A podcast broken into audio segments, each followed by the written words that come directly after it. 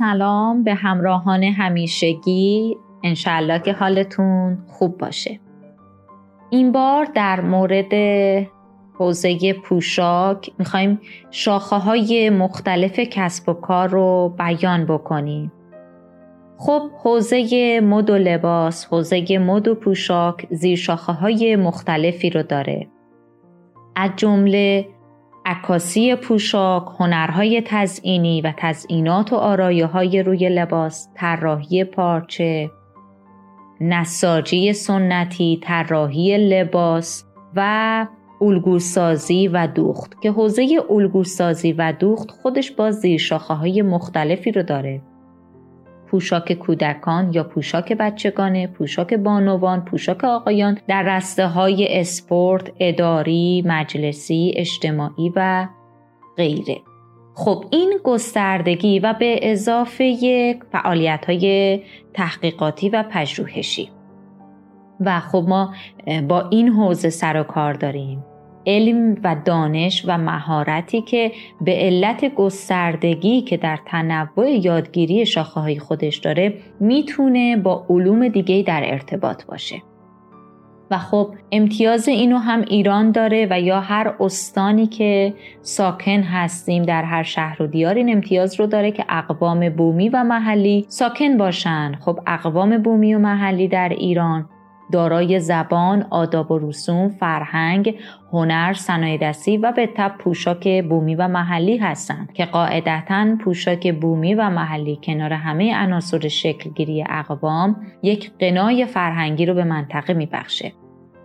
خب نوکارآفرینان این حوزه چجوری می‌تونن وارد بازار کار بشن خب گونه های آموزش ها متفاوته یکی از راه تحصیل در دانشگاه یکی از طریق شرکت در ورکشاپ های تخصصی و یا از طریق برگزاری در دوره های سازمان فنی و حرفه‌ای، مجتمع های فنی و غیره می‌تونه یا خیلی ها خود مهارتی هستن و از طریق دیدن برنامه ها در اینستاگرام و یا سایت ها خودشون هنری رو یاد می‌گیرن.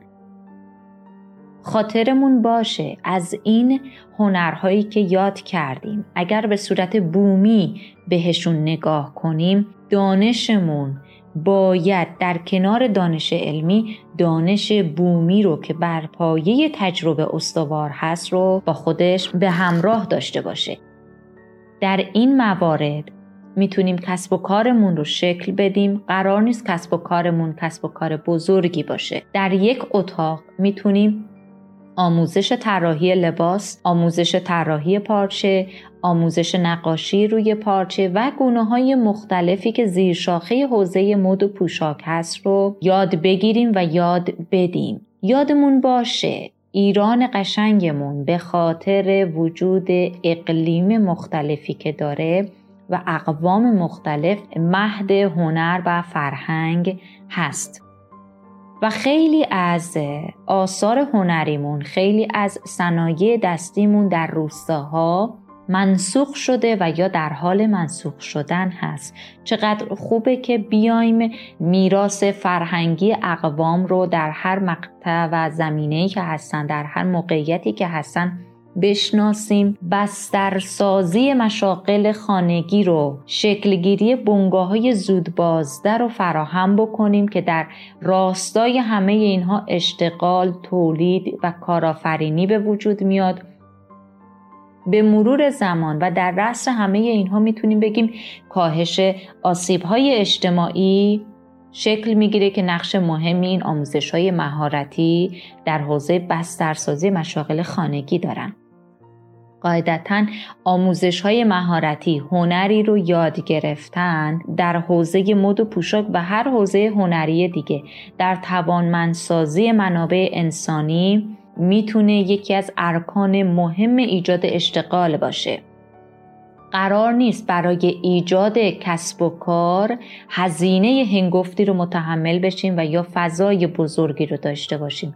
خیلی از کسب و کارها از درون خانه اتفاق میافته و از درون یک اتاق متحد شدن یک دو یا سه نفر از اعضای خانواده که می‌تونن کسب و کاری رو شکل بدن و پشتوانه هم باشن و از همین طریق به مرور زمان کسب و کارها وقتی گسترش پیدا کرد حوزه بانوان، حوزه جوانان، حوزه فارغ و تحصیلان دانشگاهی هم مطرح میشن که ما می‌تونیم آموزش و احیای دانش بومی رو راهی برای رسیدن به توسعه پایدار راهی برای احیاء صنایع دستی بومی اقوام ایرانی در نظر بگیریم. قاعدتا همین درآمدزایی می‌کنه و خورد خورد می‌تونیم سرمایه گذاری بکنیم. و از کوچیک شروع بکنیم و خورد خورد کارمون رو گسترش بدیم و در عرض 6 ماه تا دو سال متوجه میشیم که چه پیشرفت بزرگی کردیم و کارمون رو کسب و کارمون رو گسترش دادیم. تولیدات و محصولاتمون رو گسترش دادیم. اگر صرفا فقط خیاطی بوده اومدیم طراحی لباس رو هم یاد گرفتیم نساجی سنتی رو هم یاد گرفتیم و شبکه سازی یکی از عناصر بسیار مهمی هست که امروزه تمرکز بخشای خصوصی روی شبکه سازی هست. و قبلا شاید بگیم مثلا در شیش ماه اول یک نفر تنها خودمون بودیم اما به مرور زمان کارمون گسترش پیدا کرد و تقسیم کار صورت گرفت و عملا افراد متخصص و ماهر به جمع کارتون اضافه میشن.